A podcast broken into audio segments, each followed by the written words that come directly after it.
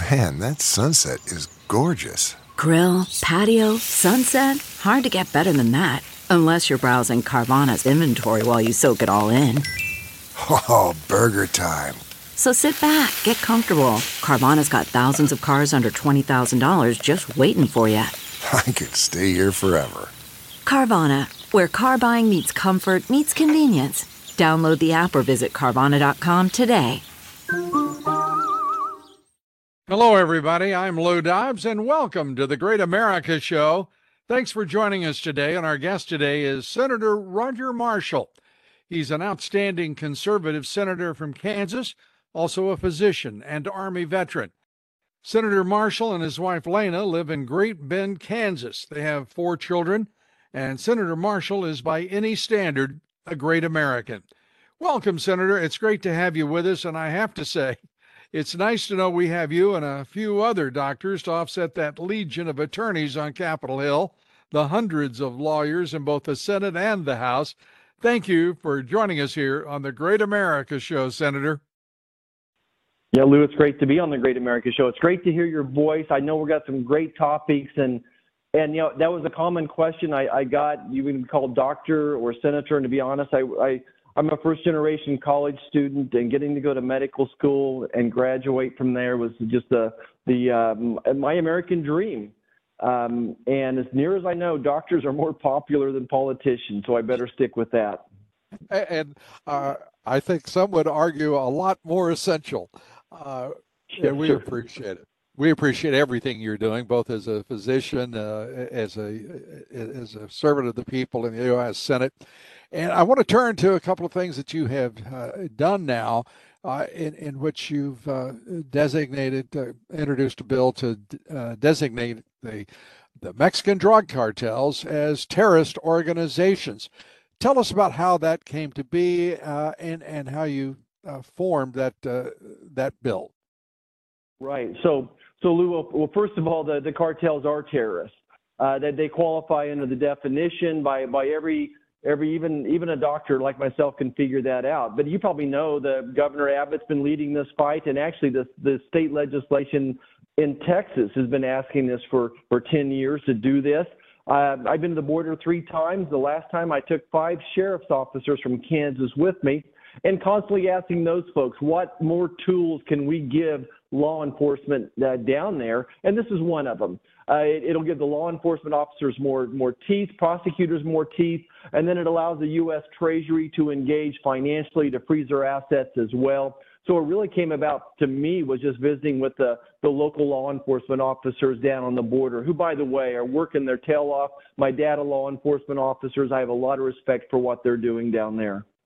Well, I think most of us, uh, I can, you know, it seems like we can only say most of us in this country right now. The divides are deep and they're and they're vivid, uh, but I think most of us, by a great majority, uh, support law enforcement, support national sovereignty, and insist on law and order as a fundamental uh, precept and value of, uh, of this this great nation. Uh, so I'm delighted that you've done this and that you are pursuing that, and to give them, to give law enforcement, uh, to give our governors, our state governments, all government at all level, uh, the kinds of protections and powers that are necessary to deal with these drug cartels. Which, and I, I'm going to say this uh, straightforwardly, they control both sides of that border. Uh, you can argue about the how far that extends that that conflict zone, if you will, uh, from uh, from the border north uh, into the United States and from the border south into Mexico. But the cartels are in charge of it all, and right now the level of illegal immigration is extraordinary. The indifference to the suffering that results to the American people, the damage uh, by these uh, the, the criminal illegal immigrants among all of these uh, is devastating. Uh, whether it's fentanyl, whether it's sex trafficking, this country, this country has been tolerating all of this for far too long. Don't you agree? Well, Louis, absolutely. And, and to your point, the cartel has an active presence in Kansas. Again, I stay in close contact with all my sheriff's officers. Even in Kansas City, Kansas, Johnson County, the cartel is alive and active. And you have done your homework. You must have been to the border yourself because the cartel literally has people up and down the border greeting these people, stash houses, and then they're coordinating the human trafficking uh, along with the drugs as well. And this is why I say that Kansas is now a border state, that we set at the intersections of a north south route, three arteries, main arteries coming from Texas through Kansas. And then from there, they can break and go to Chicago or to San Francisco or, or New York as well. But you're spot on. We are making, that this president has made the cartels gabillionaires. I think we would be stunned to see how much money they're making. They're making more money from trafficking people through Mexico and getting them into uh, places like my hometown of Great Bend, Kansas, than they are from the drugs. So that's how significant this is. I don't know. So, like you said, three million people uh, minimum have crossed the border uh, illegally since this president took over, and let's just say it's ten thousand dollars a pop that the cartel's making. And I'm not going to do the math without a calculator. It's Too many zeros it, it is too many zeros, but uh, uh, the the reality is we've heard we've heard numbers even higher than that, uh, up to fifteen thousand uh, dollars. You know, and I'm sure it varies in sectors and yeah. so forth, but it's an immense amount of money that we're talking about. We're talking about billions of dollars just in the smuggling of illegal immigrants.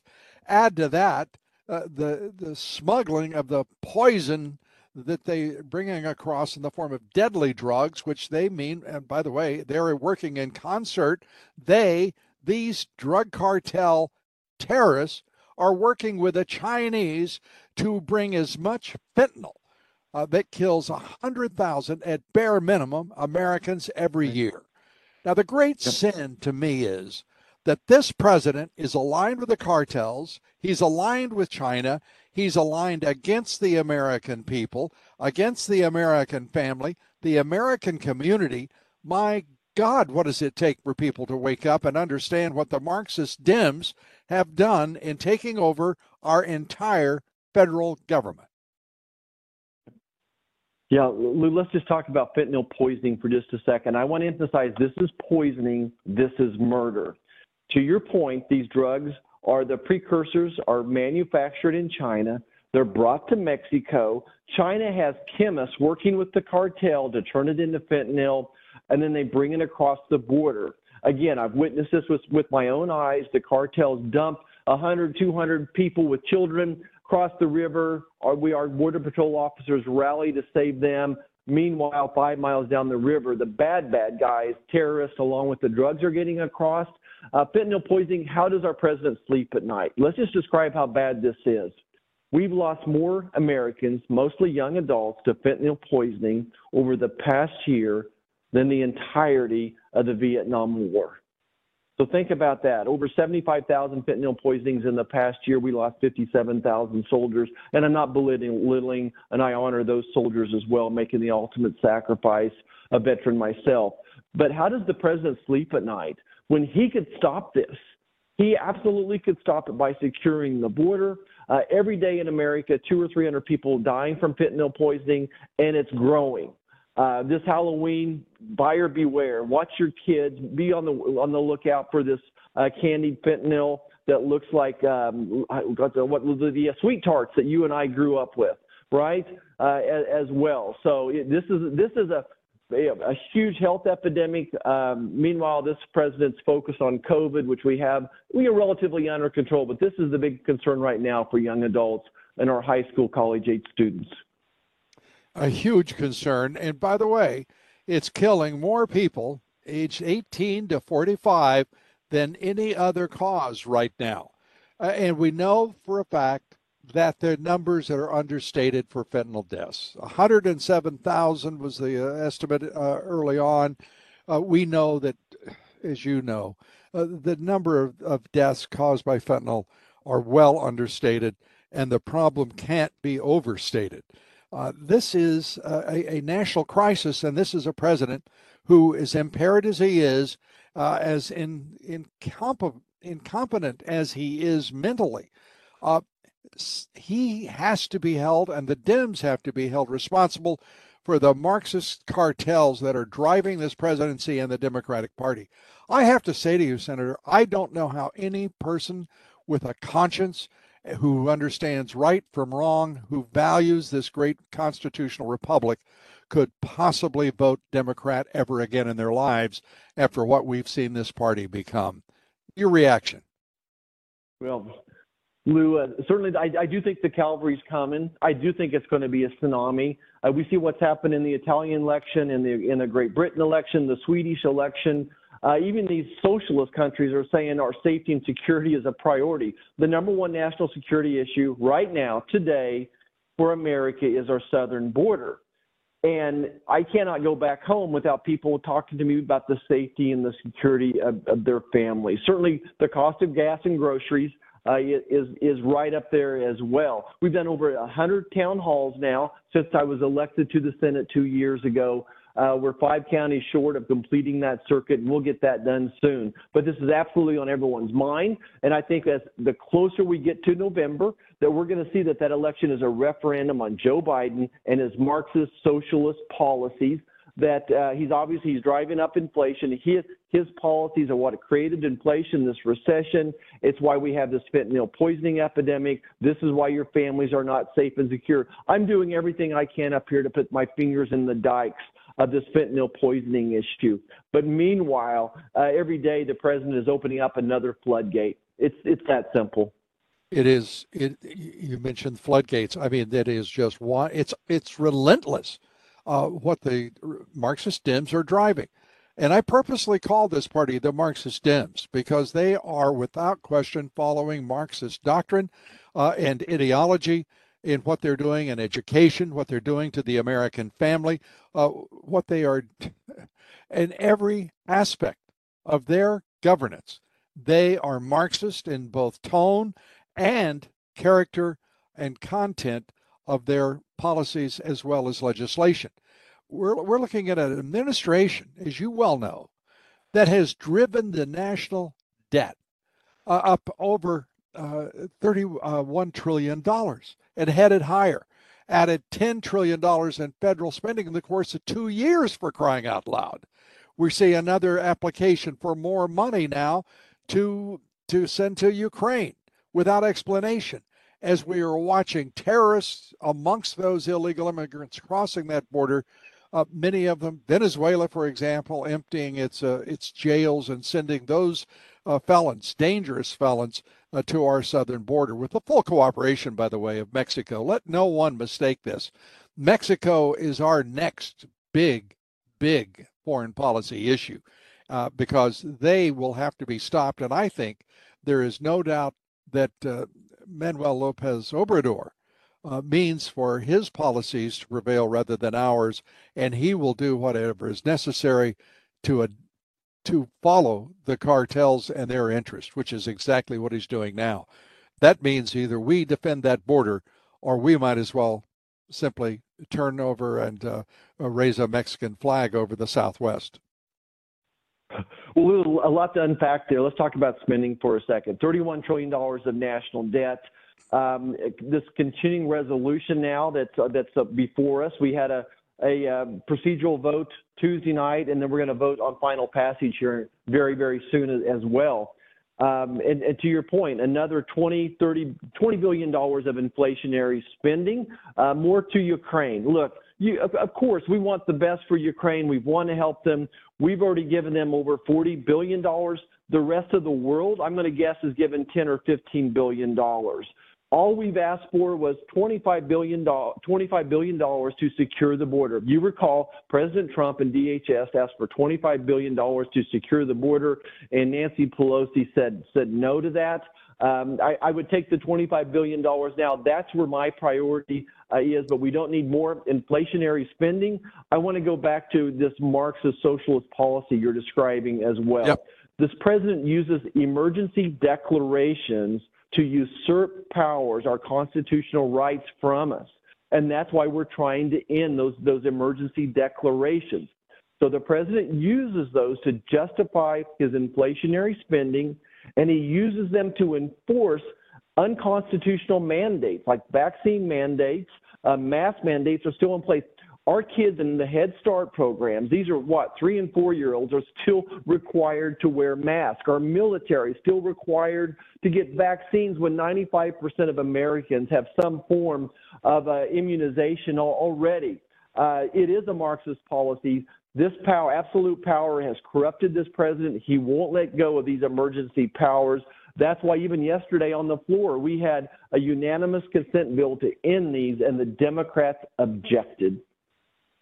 Well, of course, you know, that's who they are. These are Marxist Dems. These are not, you know, the, the Republican Party has a lot of rhinos, Republicans in name only. They're actually Democrats, uh, but the Republicans, because they have an R by their name, uh, prefer to call them Republicans. They are rhinos in name only Republicans.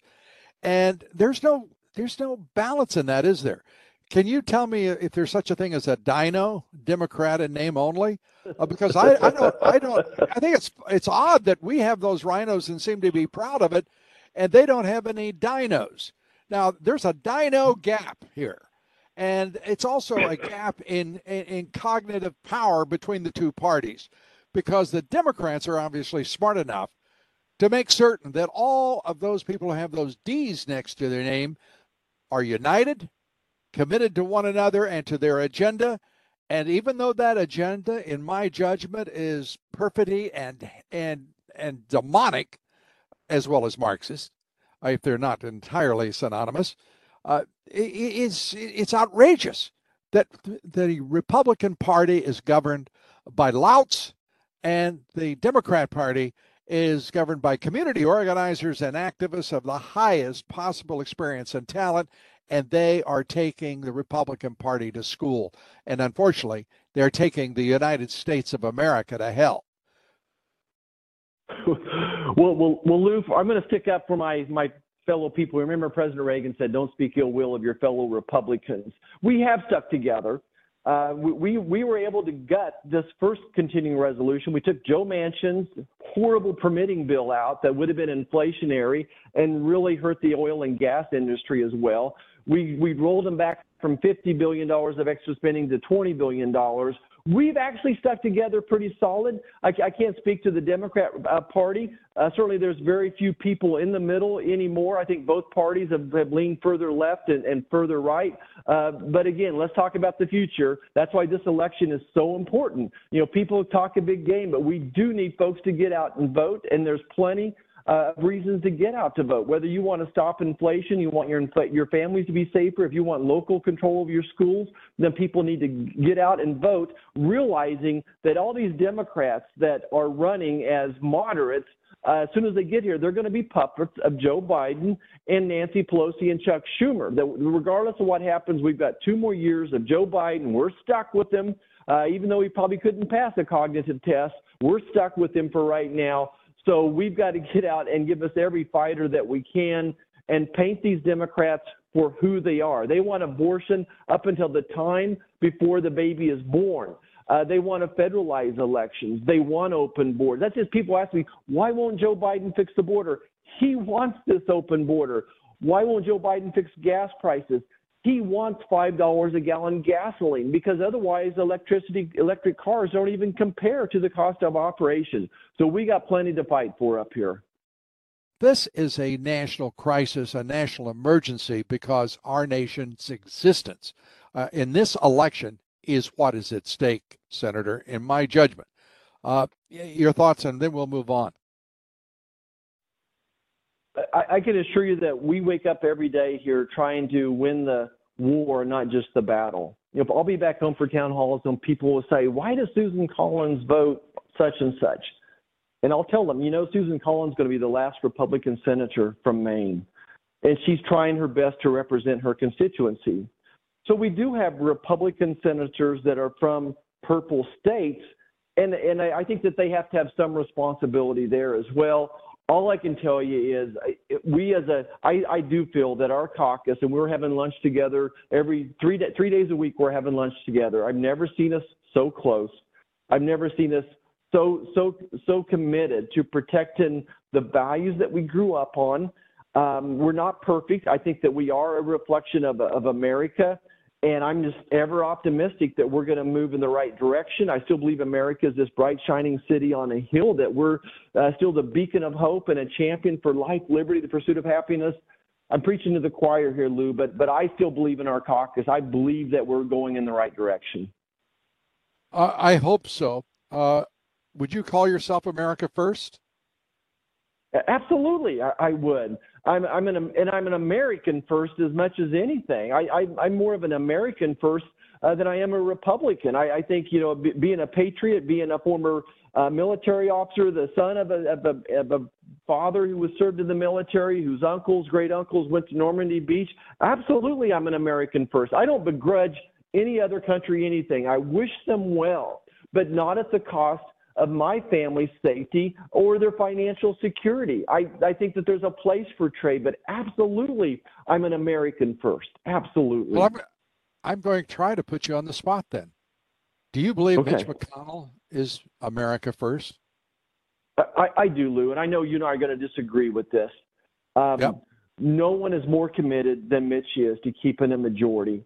And I think that he is doing everything he can to make that happen. And I know that you disagree with him often, uh, but he plays the long game. And no more than a person waking up, you know, the day after my Chiefs lost their football game a couple last week, we have all the solutions. I truly believe he's a great patriot and an American first. Uh, and he's playing a four-dimensional chess game where the, where time is indeed the fourth dimension. Well, time is a dimension that is dwindling, uh, and it is a, a, an element uh, within that uh, uh, fourth level world that you're talking about that I think is also very opaque uh, and certainly not obvious because we're looking at a president who is impaired, incompetent, and I think you would agree unfit for the office his hold he holds. Why is it that the Republican Party is content to even contemplate leaving him in that office uh, eh, for another two years? Why isn't there a national discussion and insistence? Whatever happened to the idea that the Republican Party uh, can be the home of the middle class working man and woman and have their voices heard in Washington? We know still corporate America, though it's moved to the left and is just as Marxist as the, as the Democratic Party seems to be now, uh, it is who is being reflected there. The is it the 71% of the country that still wants Donald Trump to be president, Republicans that is? Uh, is it the, uh, the, you know the country understands that the loan forgiveness will cost something like a trillion dollars, not 400 or 500 billion. It's going to cost about a trillion dollars. And that we're still a discussion around continuing resolutions instead of acting on budgets. And by the way, leaving this a uh, as a opportunity for a lame duck, if indeed the Republicans were to win the House, a lame duck session to make a decision on the on the budget uh, is outrageous, don't you think? Absolutely, uh, Lou, and that's why I voted against the continuing resolution, and I'm going to continue to vote against it. Is because it does end in the middle of December uh, rather than going on into January when we can then have, we surely surely Kevin McCarthy can give us a better budget than what this one is going to look like as well. I want to go back to this working class. Lou, the Republicans yep. have become the party of the working class. If you would join me, um, you, I, I am now welcome in union halls in Wichita, Kansas, aerospace union halls. Uh, the the pilots and the and the um, the people that keep us safe, the security folks at the airports, all those people, those unions, we have become their party. They're the ones that are being crushed by Joe Biden's inflation, that are those are the people that are being crushed but that don't feel safe and secure at home. These are the people that want to control their schools and don't want Joe Biden controlling their schools. So we are becoming that party, and we're going to continue to reach out to those folks. Um, you know, again, my dad was a police officer. I'm from that working class people, and I think more and more senators being elected, Congress members are from that working class rather than the uh, the elite lawyers that you referred to earlier. Well, and and I'm I'm proud of you for that. I also come from a working class family, and have been fortunate uh, with uh, all that this this country is uh, has given me and my family. Uh, and I want that, you know, for my grandchildren as well. Uh, and I know that everyone uh, listening to us does. What people are trying to figure out is why the Republican Party isn't hammering this president and this Democratic Marxist Democratic Party for for the rampant inflation, the fact that we are now in recession, two consecutive quarters of recession. We are watching the the middle class in this country, working men and women, entrepreneurs, small business in particular, are being hammered by these policies. And we hear from the Republicans basically crickets. It's as if uh, they're content to go into this election hoping that they don't say anything to offend one vote, uh, when they should, it seems to me at least. Uh, and I know you are, by the way. I want to be very uh, clear. One of the reasons you're on this show is because I know who you are and what you're doing for this country and applaud you uh, and, and support you. But there are too many people who are simply, I, I find it unconscionable that not one single Democrat, you can argue Joe Manchin, but that gets to be a whole nother discussion. There's not one single Democrat stepping forward to, to be a moderate to say, you know, my party is wrong. This is evil. When we start supporting indoctrination of children in the second grade in gender uh, and sex classes, uh, when we support the idea of class, uh, uh, the idea of CRT, uh, ESG, IED in our corporations, in our schools, our universities, we are indoctrinating a nation to be Marxist, not Americans. And we have to understand that in its totality, this is already frightening to a group of people, our our American middle class, who are being told they're racist, are being told it doesn't matter that their gas prices are now almost double what they were, uh, that they have to buy an electric car or they're an enemy of the state, that they have to accept an impaired president who is a prop and a puppet, uh, and, and pretend that everything is okay, even as the the country's in recession, and oh yes, you get to have inflation for as far as the eye can see, and don't mind that eight trillion dollars that just got ripped out of the stock market. Your thoughts? Yeah, Lou, maybe let's talk about inflation. Let's just drill down that just a second. I do think that we have a message out there that we are the party that can solve inflation. And, and really, it, this is not brain surgery. It is really re-implementing the, the economic policies of Donald Trump and Ronald Reagan. And it's just that simple. The number one thing we have to do is slow down the government spending. But beyond that, when you look at inflation, it's always led with energy prices. So energy accounts for about a third of inflation, groceries maybe 20%, and housing 20%. So that this is my concern right now. People say, "Oh, how long is this inflation going to last?" I see no end in sight because this president is doubling down on his energy policies, which decrease the supply of energy. When it comes to groceries, this president has declared war on American farmers uh, with, with his energy policies and his green religion that he has going on. And the housing costs are going to rocket because he's disrupted the supply of labor, that we don't have people, we're paying people more to stay at home than to go to work. Right now, a family four in America can easily get $45,000 of federal aid tax free, free health care, free housing, free medicines, free food. So it would take a and it, it would take a person making a family making sixty thousand dollars a year just to come even after taxes to what people the wards of the state are making. In Kansas, that's probably an average salary, believe it or not. Sixty, seventy thousand dollars a year right. is an average salary for a working family in Kansas, where you can raise two kids and maybe have a bass boat. Uh, so, so th- th- that's the policies that we are focusing on. We do have solutions, and again, it's not rocket science. This is simply implementing, re-implementing President Trump's uh, economic policies. We had the greatest economy in my professional lifetime under Donald Trump, and now we have the worst. Well, it's it's straightforward, isn't it? And yet, and I'm going yes, to go sir. back to your friend Mitch McConnell. He never once stood up for President Trump. He never stood up for Republican values. Uh, as the, as President Trump was persecuted for six and now in its seventh year of political persecution. He never once stood up for him or stood with him.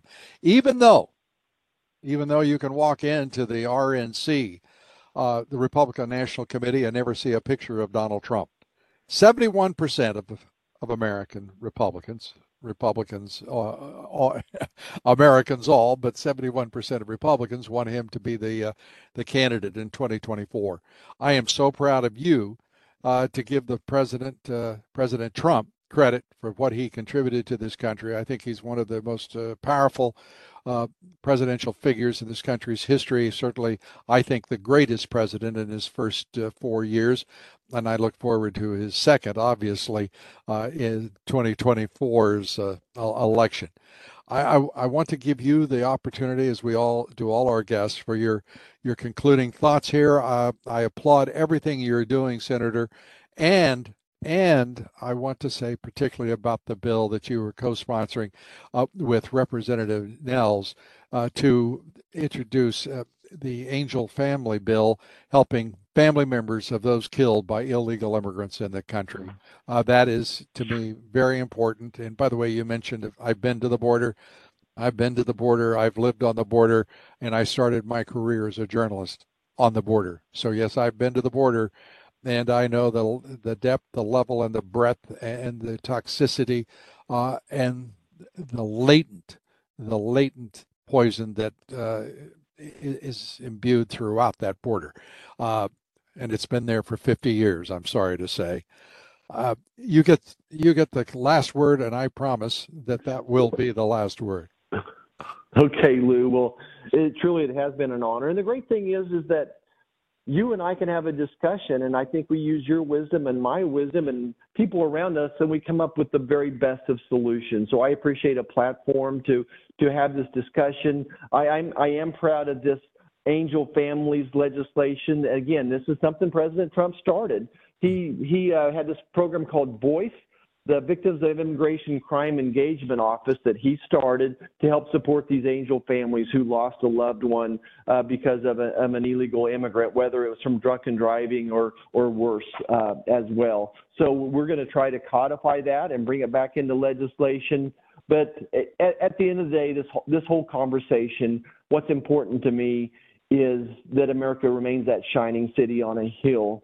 And the only way it does it is if there's a change this November that this election is absolutely a referendum on Joe Biden, that he is responsible for the increased cost of gas, groceries, and housing, that he is responsible for the open border, for the murder of hundreds of Americans every day from fentanyl, that he's responsible for our kids' education going the wrong the wrong way. He took he took a year of education from our kids by locking them out of schools and now he wants to force a policy that, that would not be consistent with American values. And I'm going to do everything I can to preserve those traditional American first values, values like faith, family, community, education, and hard work.